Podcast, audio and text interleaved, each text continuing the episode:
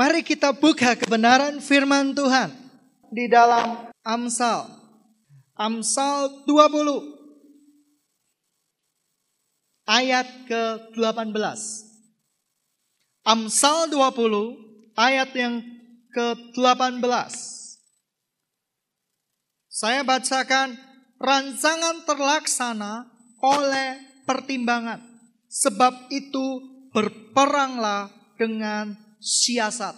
Sekali lagi, rancangan terlaksana oleh pertimbangan. Sebab itu berperanglah dengan siasat. Oke, kita baca sel Amsal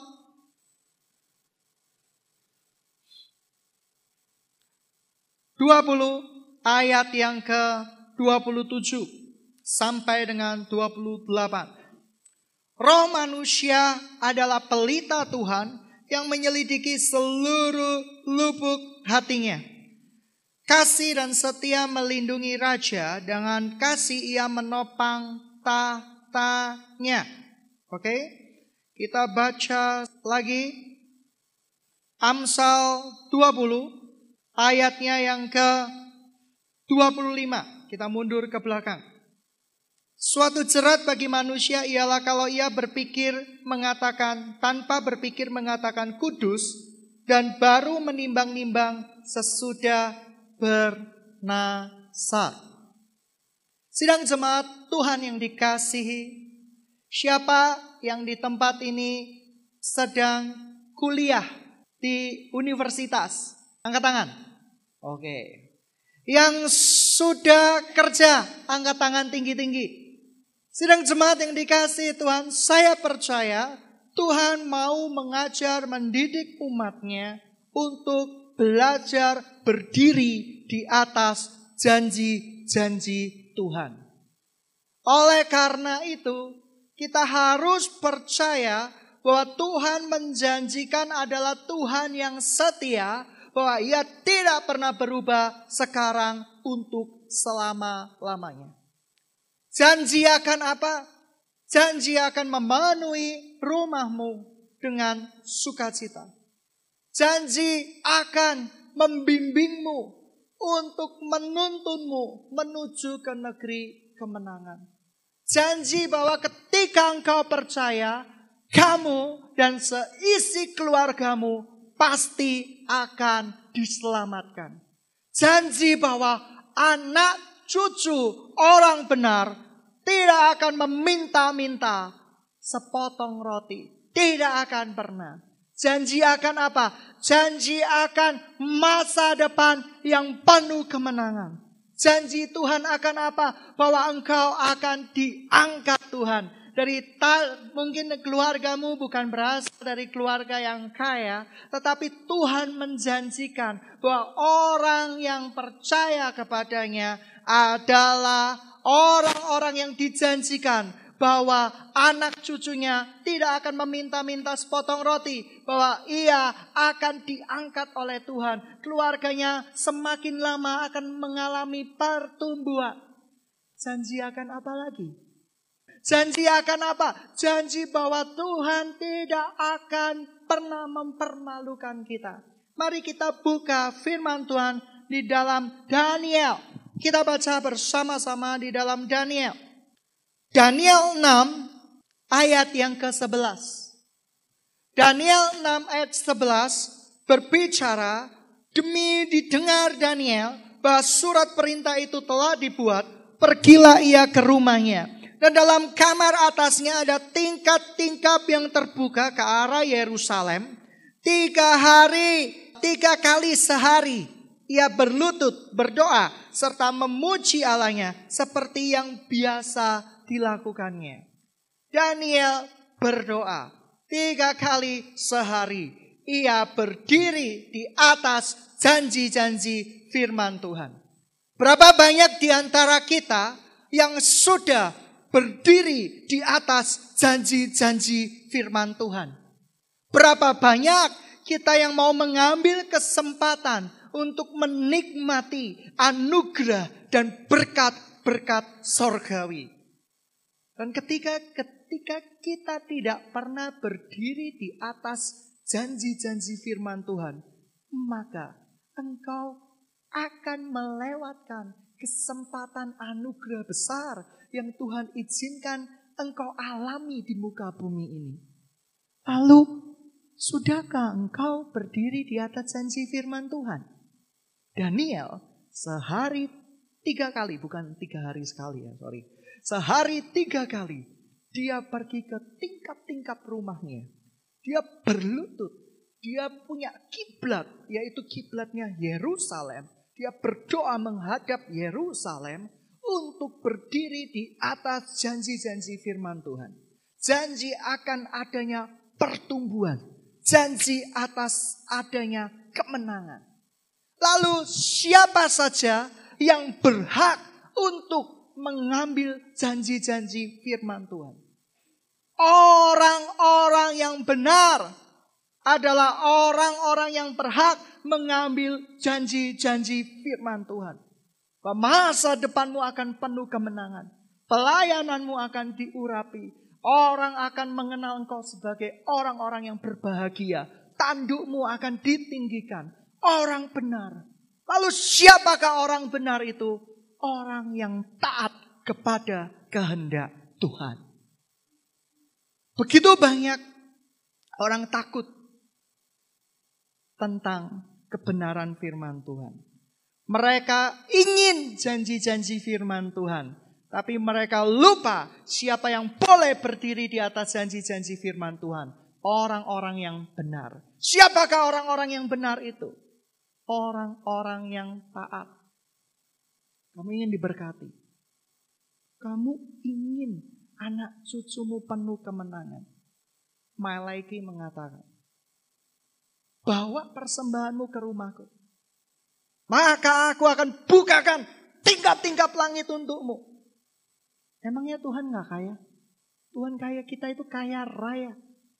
Tuhan pemilik bumi, pemilik surga. Tetapi mengapa Tuhan masih menuntut uang dari kita? Tidak level kan? Tuhan tidak menuntut uang dari Anda dan saya. Tuhan hanya melihat ukuran orang benar adalah ketaatan. Sudahkah Anda taat kepada firman Tuhan? Kalau Anda taat kepada firman Tuhan, Anda boleh berdiri di atas janji firman Tuhan. Apa yang Anda alami sekarang? Karirmu mandek. Sudahkah Anda taat kepada firman Tuhan? Sudahkah Anda pergi ke loteng Anda? Tidak punya loteng, Pak Pendeta. Rumah saya cuma satu lantai, kos-kosan aja banjir. Oke, gitu ya. Sudahkah Anda pergi ke kamar Anda berdoa ya sehari tiga kali minimum seperti yang dilakukan Daniel. Ia memuji dan menyembah Tuhan. Jikalau belum, Anda tidak bisa berdiri di atas janji-janji firman Tuhan cewek-cewek yang cantik jelita dan cowok-cowok yang sangat tampan, rupawan, melambai dan melawan. Gitu ya. Saya mau kasih tahu, sudahkah Anda apa yang Anda rindukan? Saya rindu karir. Saya rindu pasangan hidup yang datangnya dari Tuhan. Sudahkah Anda berdoa? Sudahkah Anda taat dengan kebenaran firman Tuhan? Jikalau Anda belum taat, Anda tidak bisa menagih janji-janji Tuhan. Karena yang boleh berdiri di atas janji-janji firman Tuhan adalah orang-orang yang benar. Dan orang-orang benar itu kriterianya adalah orang-orang yang taat dengan firman Tuhan. Berapa banyak seperti yang Amsal katakan. Banyak orang berperang tanpa siasat. Banyak orang di dalam usahanya hanya berpikir sesaat ini menguntungkan, langsung ambil sebuah usaha dan kemudian merugi. Alkitab mencatat kita harus berperang dengan siasat. Di dalam bahasa aslinya adalah berperang dengan hikmat dan marifat yang datangnya dari Tuhan. Siapa yang pernah tahu samkok?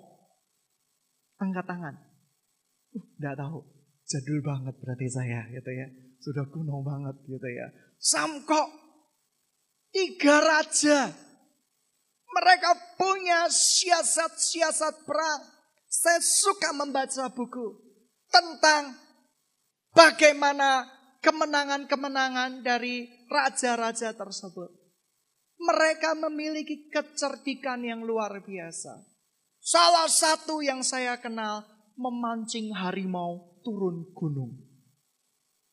Ketika pasukan musuh dipancing di sebuah lembah, maka mereka akan menjatuhkan batu-batu di atas gunung dan akhirnya apa yang terjadi? Pasukan musuh itu dijebak dan dihancurkan.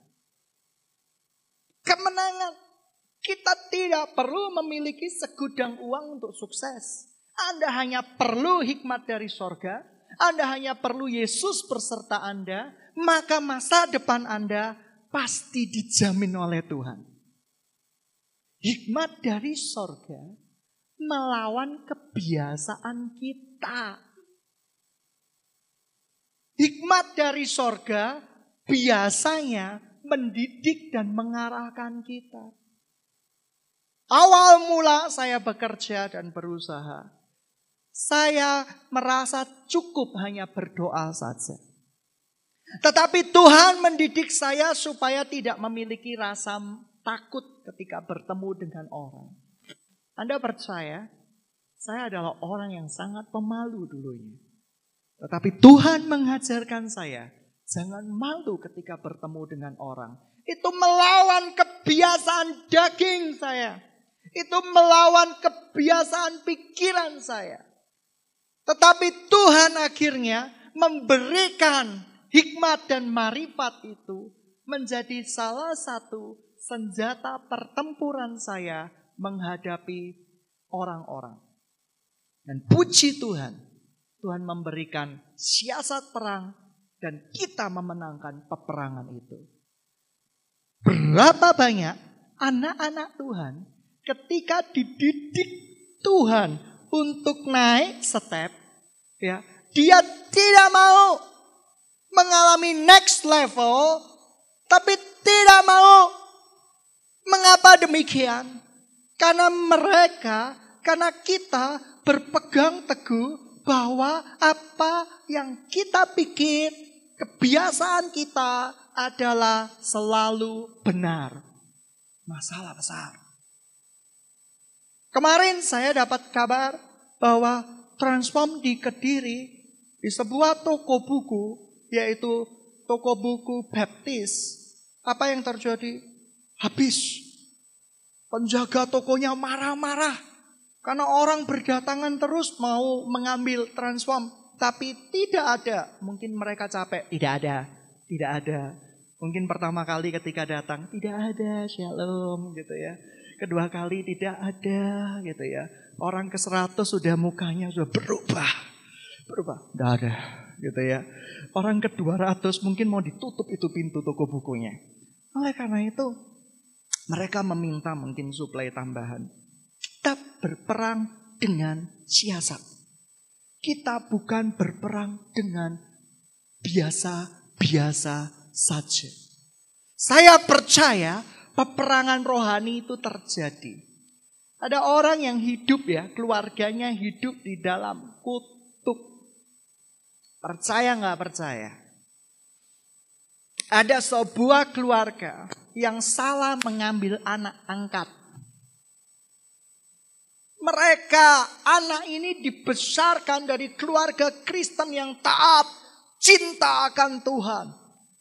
Tapi sifat-sifatnya ternyata tidak seperti ayah dan ibu angkatnya. Kok bisa? Itu kutuk. Itu DNA-nya ya, darahnya itu darahnya adalah mewarisi darah warisan orang tua kandungnya. Oleh karena itu, dia harus disucikan oleh darah Yesus. Saya percaya darah Yesus sanggup menyucikan semua dosa-dosa kita. Ketika kita tidak dibereskan dari DNA awal kita, yaitu dari dosa nenek moyang kita, apa yang terjadi? Banyak orang yang usahanya berusaha untuk kerja ini, kerja itu selalu gagal. Selalu kagak diberkati.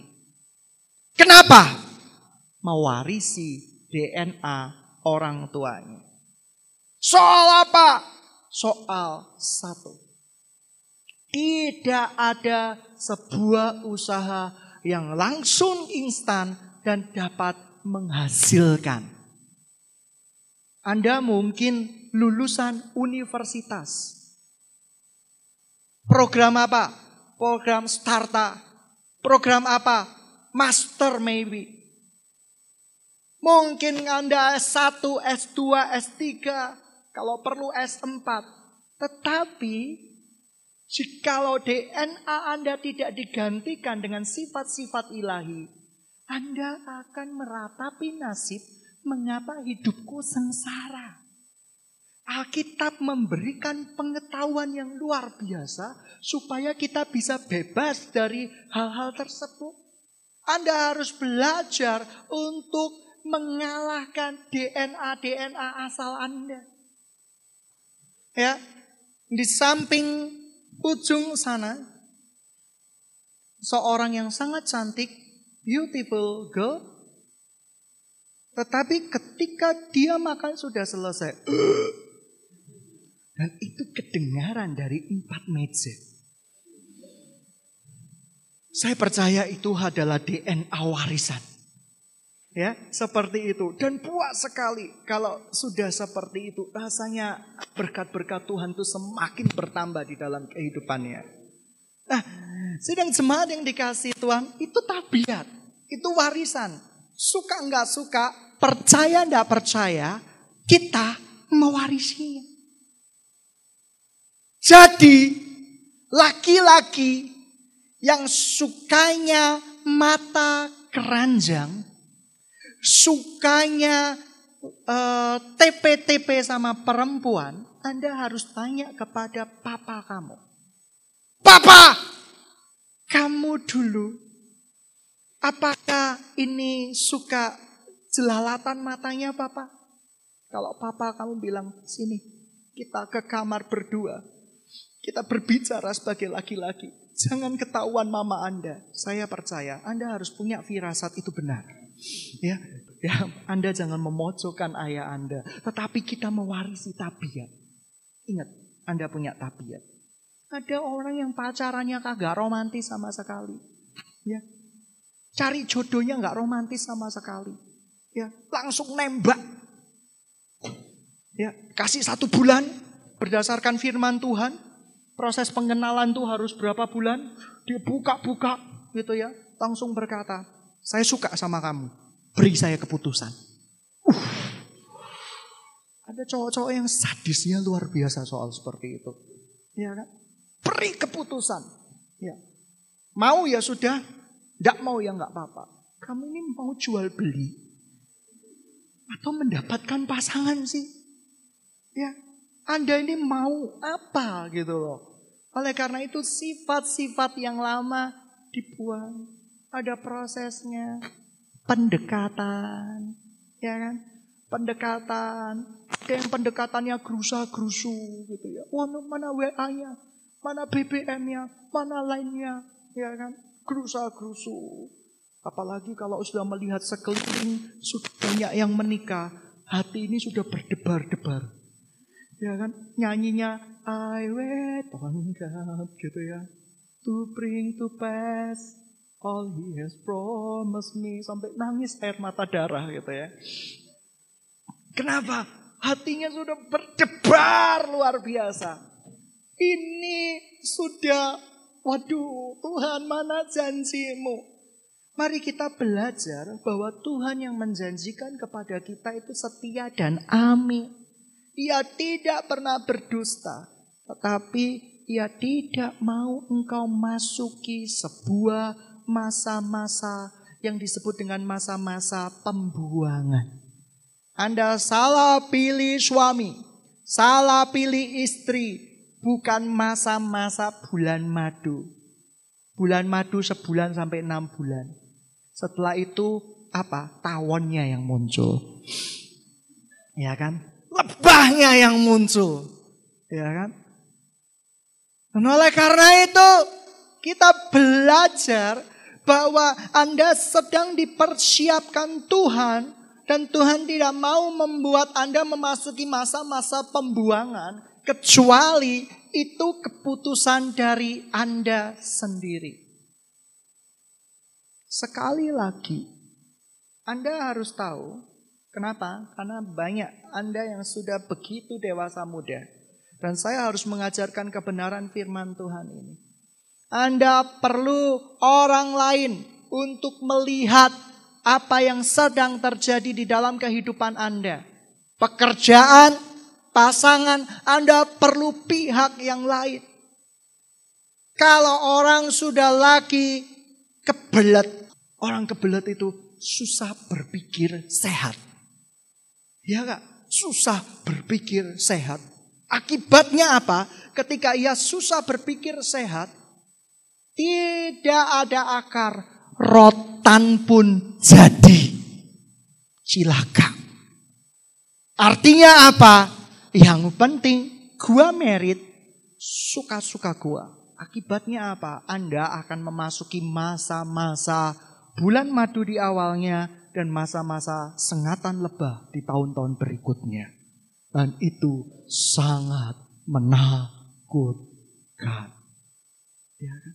sangat menakutkan. Yang bulan-bulan pertama masih berkata, yang seperti itu ya. Anda akan memasuki masa-masa tahun lebah. Matamu di mana? Gimana sih kerja? Kerja yang benar dong. Dapat cuma segini. Lemot kamu. Saya paling benci orang lemot. Tapi kamu kok nikahi? Embo gitu ya seperti itu. Jadi sidang jemaat yang dikasih Tuhan. Belajar Belajar berdiri di atas firman Tuhan, waktu Tuhan selalu adalah the best time. Waktu yang terbaik. Dan Tuhan tidak pernah berubah. Tuhan tidak pernah terlambat. Sekalipun banyak orang menganggapnya sebagai sebuah keterlambatan. Adam dan Hawa, saya mimpi tentang Adam dan Hawa. Lucu. Ketika di dalam mimpi saya Adam dan Hawa ini uh, adalah makhluk Tuhan yang sangat sempurna di sebuah taman yang sangat sempurna sampai iblis menggoda dia. Kamu tahu cara iblis menggoda seperti apa? Dengan buah pengetahuan. Ketika saya melihat buah pengetahuan di dalam mimpi saya, buah pengetahuan itu berbentuk seperti apel, tetapi transparan, menyerupai bumi. Dan itu berputar buahnya di dalam mimpi. Itu buahnya berputar.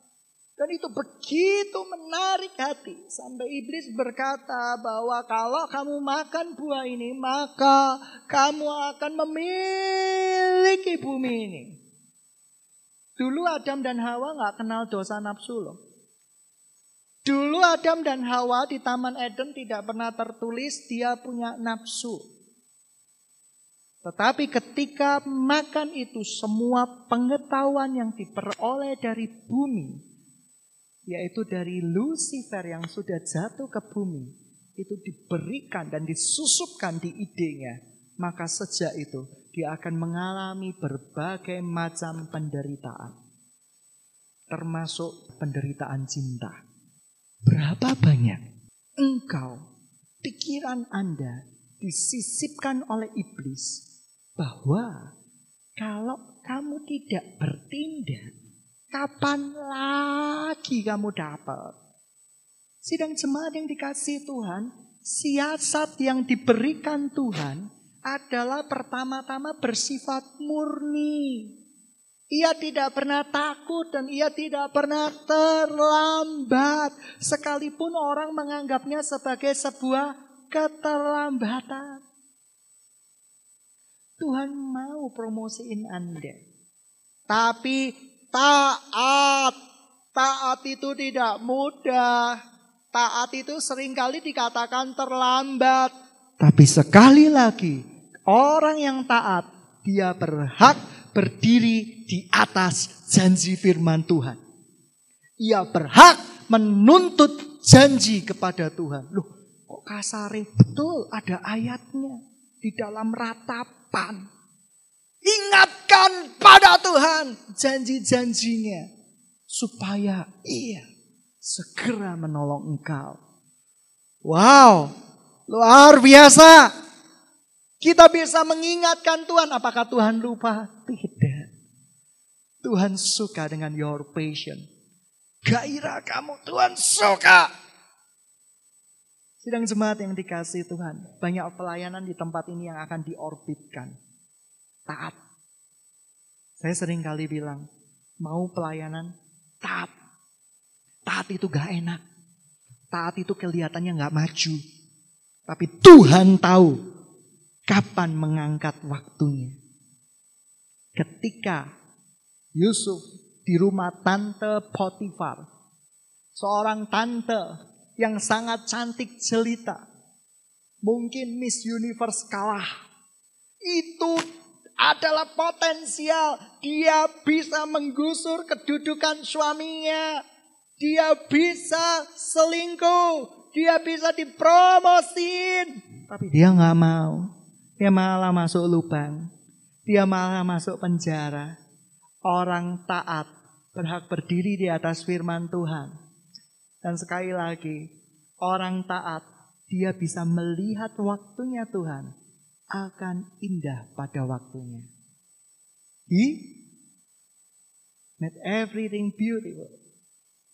Pada apa? Pada waktunya. Waktunya sering kali dianggap terlambat, tapi Tuhan kagak pernah terlambat. Tuhan akan promosiin. Saya percaya. Di sini nih banyak calon-calon jenderalnya Tuhan. Di sini banyak calon-calon orang yang akan dipromosiin Tuhan. Taat, percaya. Jangan ikuti ego. Aku malu aku. Loh, gak bisa. Buang DNA-mu yang lama. Karena bersama dengan Yesus gak ada yang malu. Petrus, ya kan, dulu adalah orang yang mungkin jago kandang.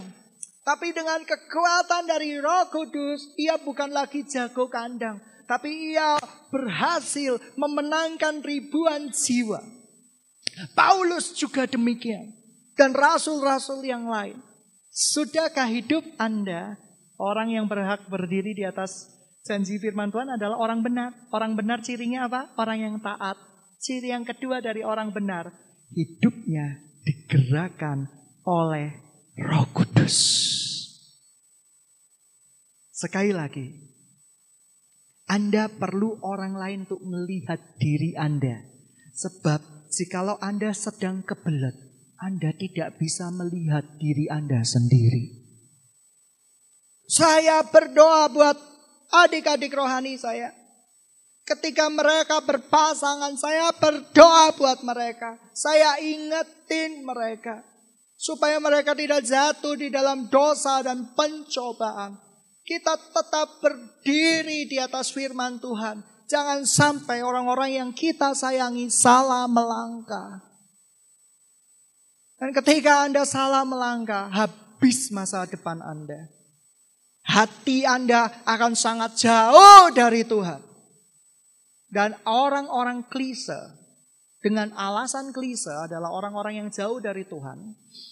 Dia selalu berkata, untuk apa saya mempertahankan kegeraan ini? Tidak ada lagi yang bisa ku pertahankan di sana. Kenapa? Hatinya udah hilang dari Tuhan. Jikalau hatimu masih ada hatinya Tuhan, saya percaya kamu akan tetap berdiri dan berkata, aku akan melangkah maju. Orang yang mempertahankan hanya demi orang itu bukan dari Tuhan.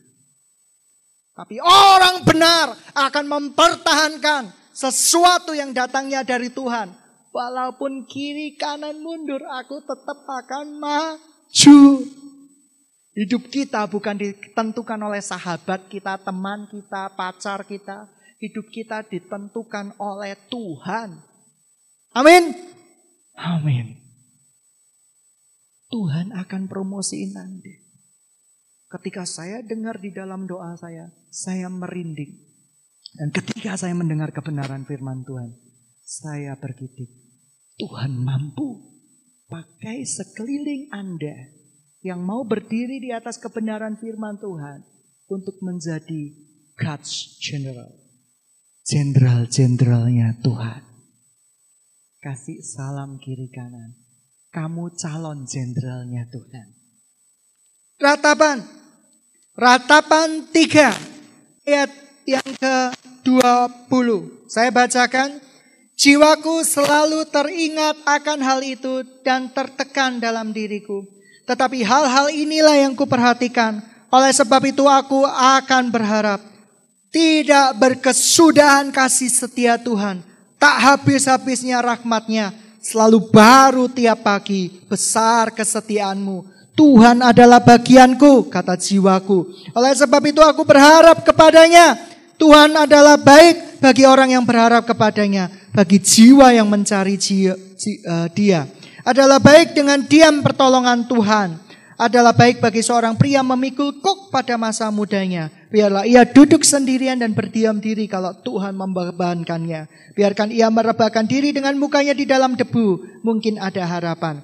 Biarkan ia memberikan pipi kepada yang menamparnya. Biarlah ia kenyang dengan kecercaan. Karena tidak untuk selama-lamanya Tuhan mengucilkannya. Karena walaupun ia datang susah, ia juga menyayangi menurut kebesaran dan kasih setianya. Amin. Saya percaya, saya percaya tentang kasih setia Tuhan. Sidang jemaat yang dikasih Tuhan. Mengapa kita butuh orang lain? Saya punya anak-anak rohani, adik-adik rohani. Ketika mereka salah melangkah di dalam pekerjaan, saya akan kasih tahu. Hei, kamu terburu nafsu dengan pekerjaan seperti itu. Ayo doa, doa, diam, tenang. Tapi Tuhan jahat. Usahaku selalu gagal. Ratapan mengatakan, berbahagialah orang yang diberikan kuk pada masa mudanya. Tuhan melatih kita. Kamu tahu orang-orang yang jago kungfu di biara Shaolin itu bangunnya jam 4 pagi. Dengan kedua tangannya mereka pikul air. Ambil air. Sedih nggak? Waduh sedih. Tetapi guk yang dipasang Tuhan. Untuk melatih kita. Supaya kuat. Supaya apa? Supaya kita sanggup melakukan segala perkara di dalam dia. Kuk itu bukan untuk menghukum engkau. Jangan anggap didikan dari Tuhan adalah sebuah hukuman dari Tuhan. Saya dulu pikir, habis sudah.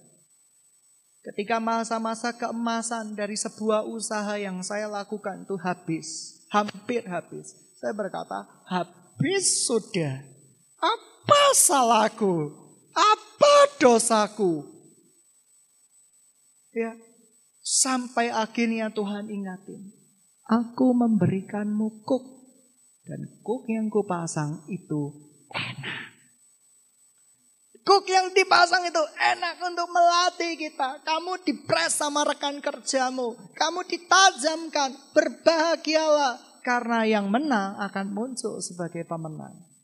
Tapi Tuhan tahu cara promosiin dirimu. Ketika saya mengalami hari-hari yang buruk. Saya mengalami hari-hari yang kurang baik.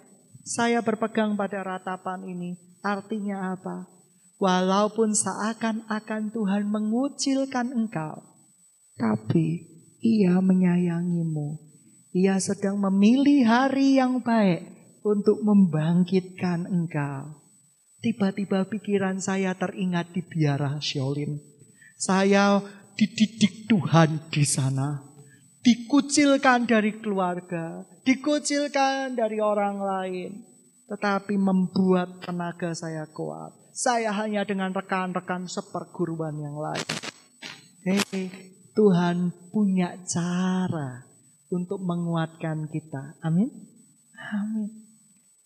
Jenderalnya Tuhan. Sudah waktunya Anda diangkat Tuhan. Jenderalnya Tuhan. Sudah waktunya Anda untuk terbang bersama-sama dengan Tuhan. Oleh karena itu, jangan lewatkan kesempatan ini. Untuk Anda masalah pasangan dan jatuh cinta. Pembimbing-pembimbing rohani di tempat ini. Tetap ingetin anak-anak rohani mereka, anak-anak rohani kalian kalau jatuh cinta.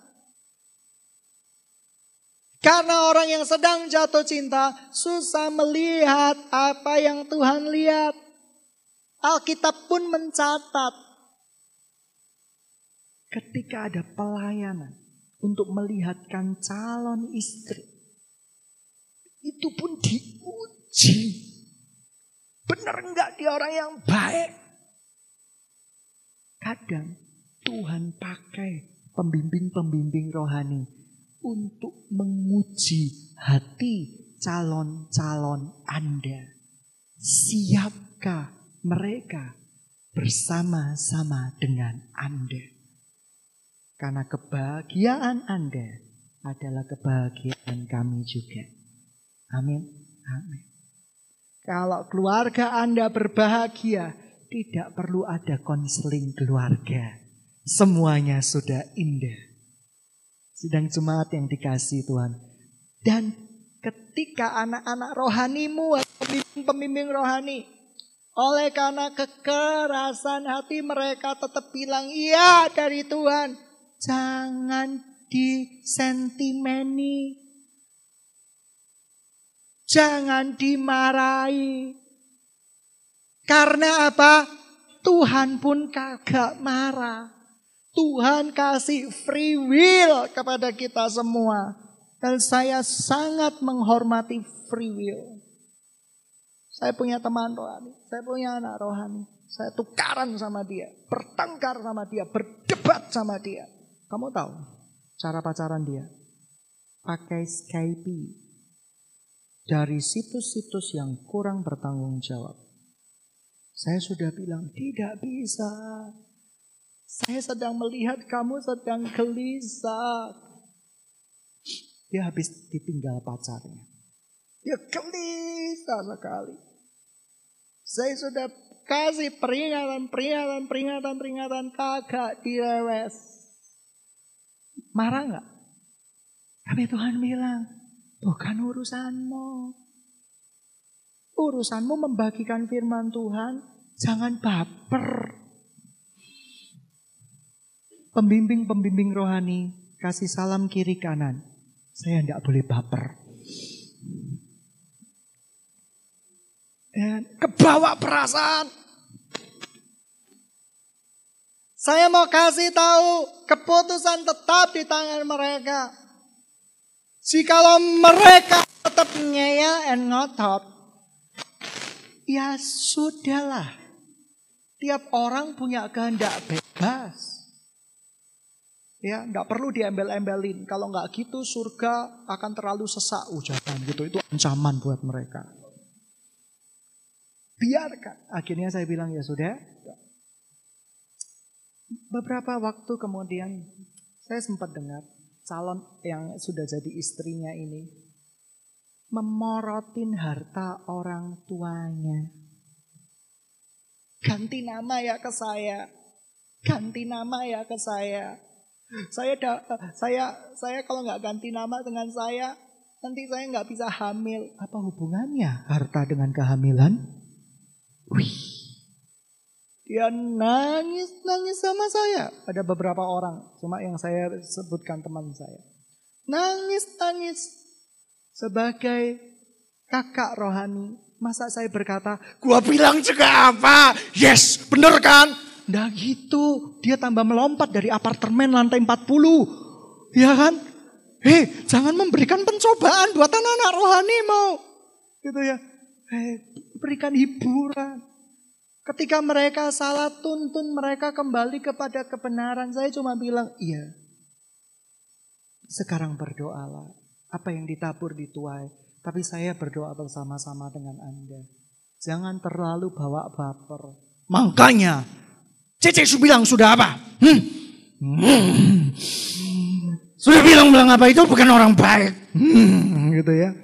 Saya percaya dia akan menggunakan ya situs-situs untuk merekam CC selamat tinggal dunia.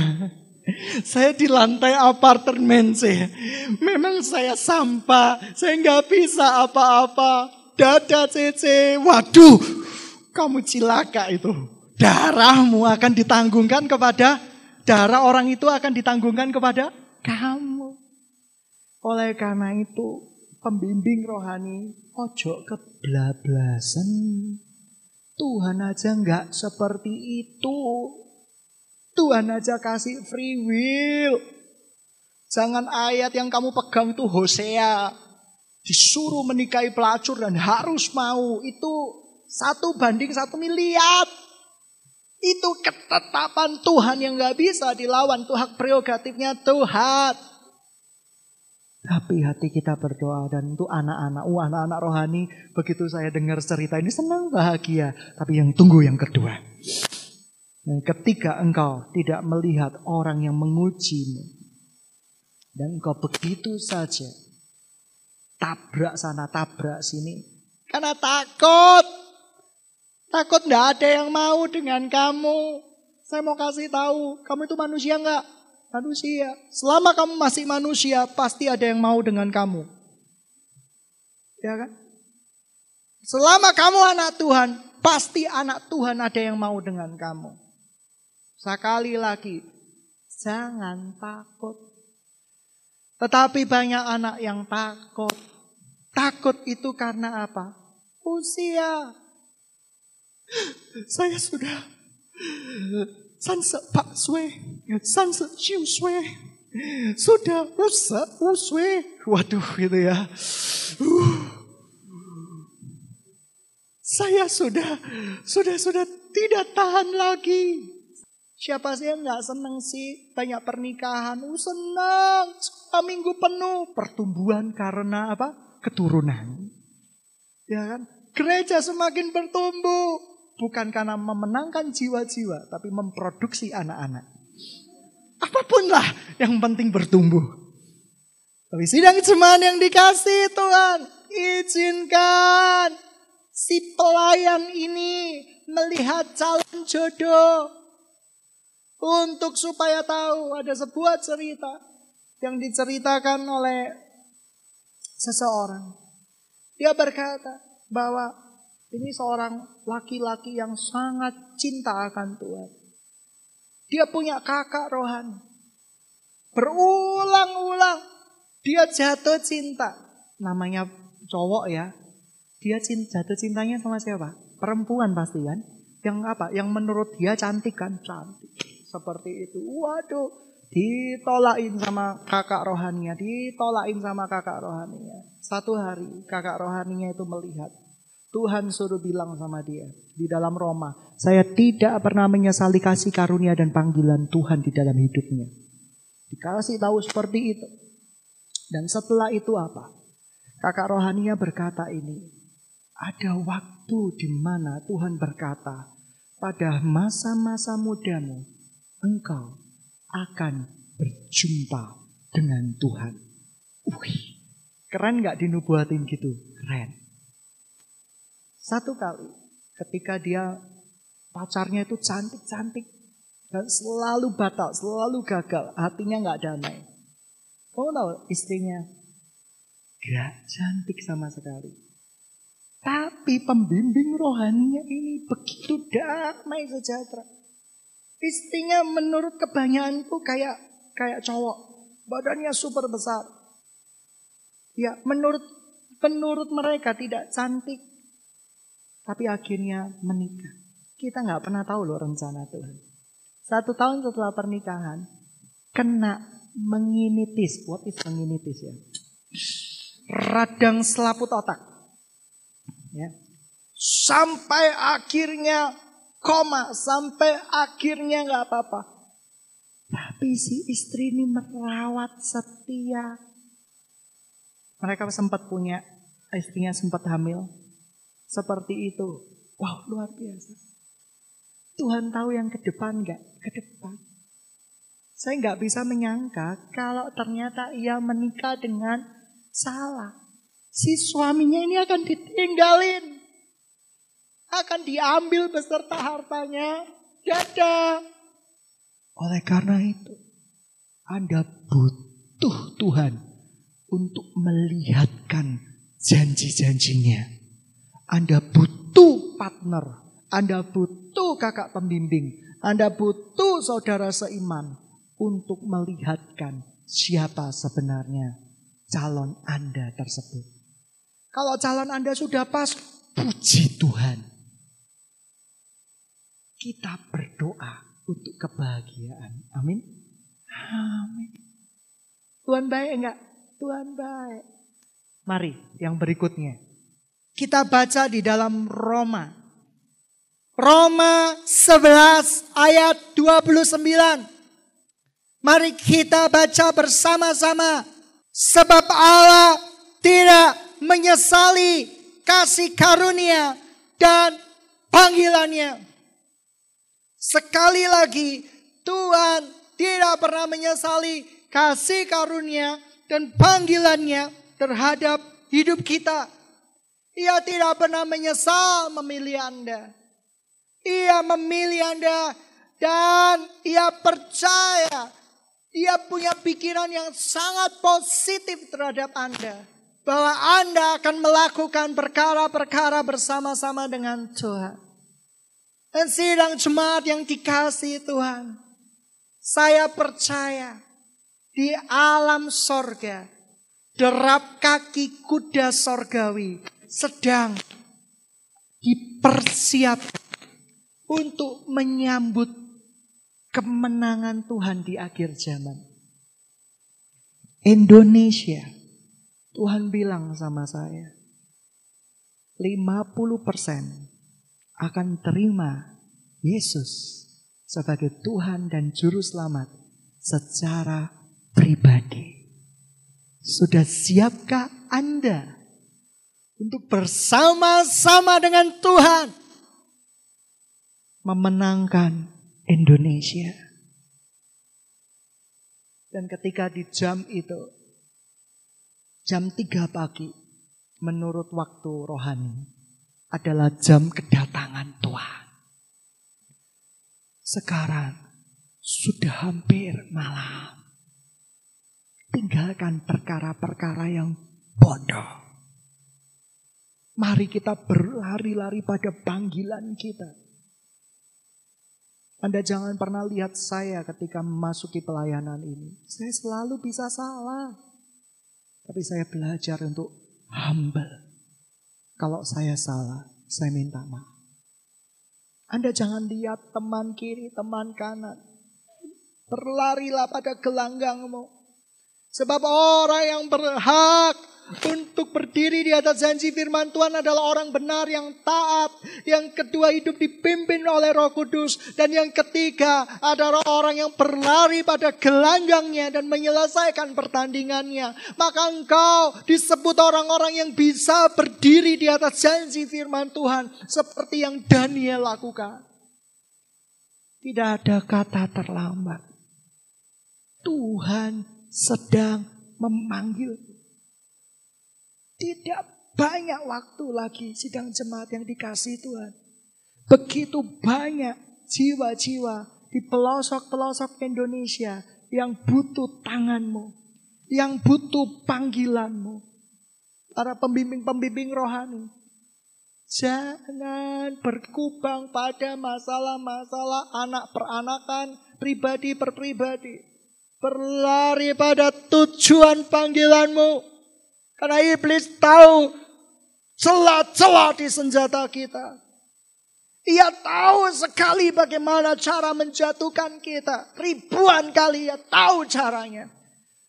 Tetapi janji firman Tuhan Sekalipun orang-orang benar jatuh ribuan kali, aku akan mengangkatnya kembali dan membawa bersama-samaku terbang. Seperti Raja Wali yang sedang dipersiapkan untuk terbang. Saya percaya kita sedang dipersiapkan Tuhan untuk terbang. Anda pasti menjadi orang benar. Anda menjadi orang sukses di bidang Anda masing-masing. Berdiri di atas janji firman Tuhan. Taat pada firman Tuhan. Anda sudah taat. Anda mau janji tentang apa? Urapan Tuhan. Sudahkah Anda punya hubungan pribadi yang intim dengan dia? Janji-janji kebesaran firman Tuhan tentang kehidupanmu. Tentang usahamu. Benar nggak? Anda sudah taat dengan kebenaran firman Tuhan. Kembalikan yang milik Tuhan. Bukan soal besar kecilnya. Soal ketaatan. Aku pengen pasangan. Sudah nggak kamu berdiri di atas janji firman Tuhan? Setia nggak dengan cara-cara Tuhan? Atau kamu mau pakai cara-cara pribadi?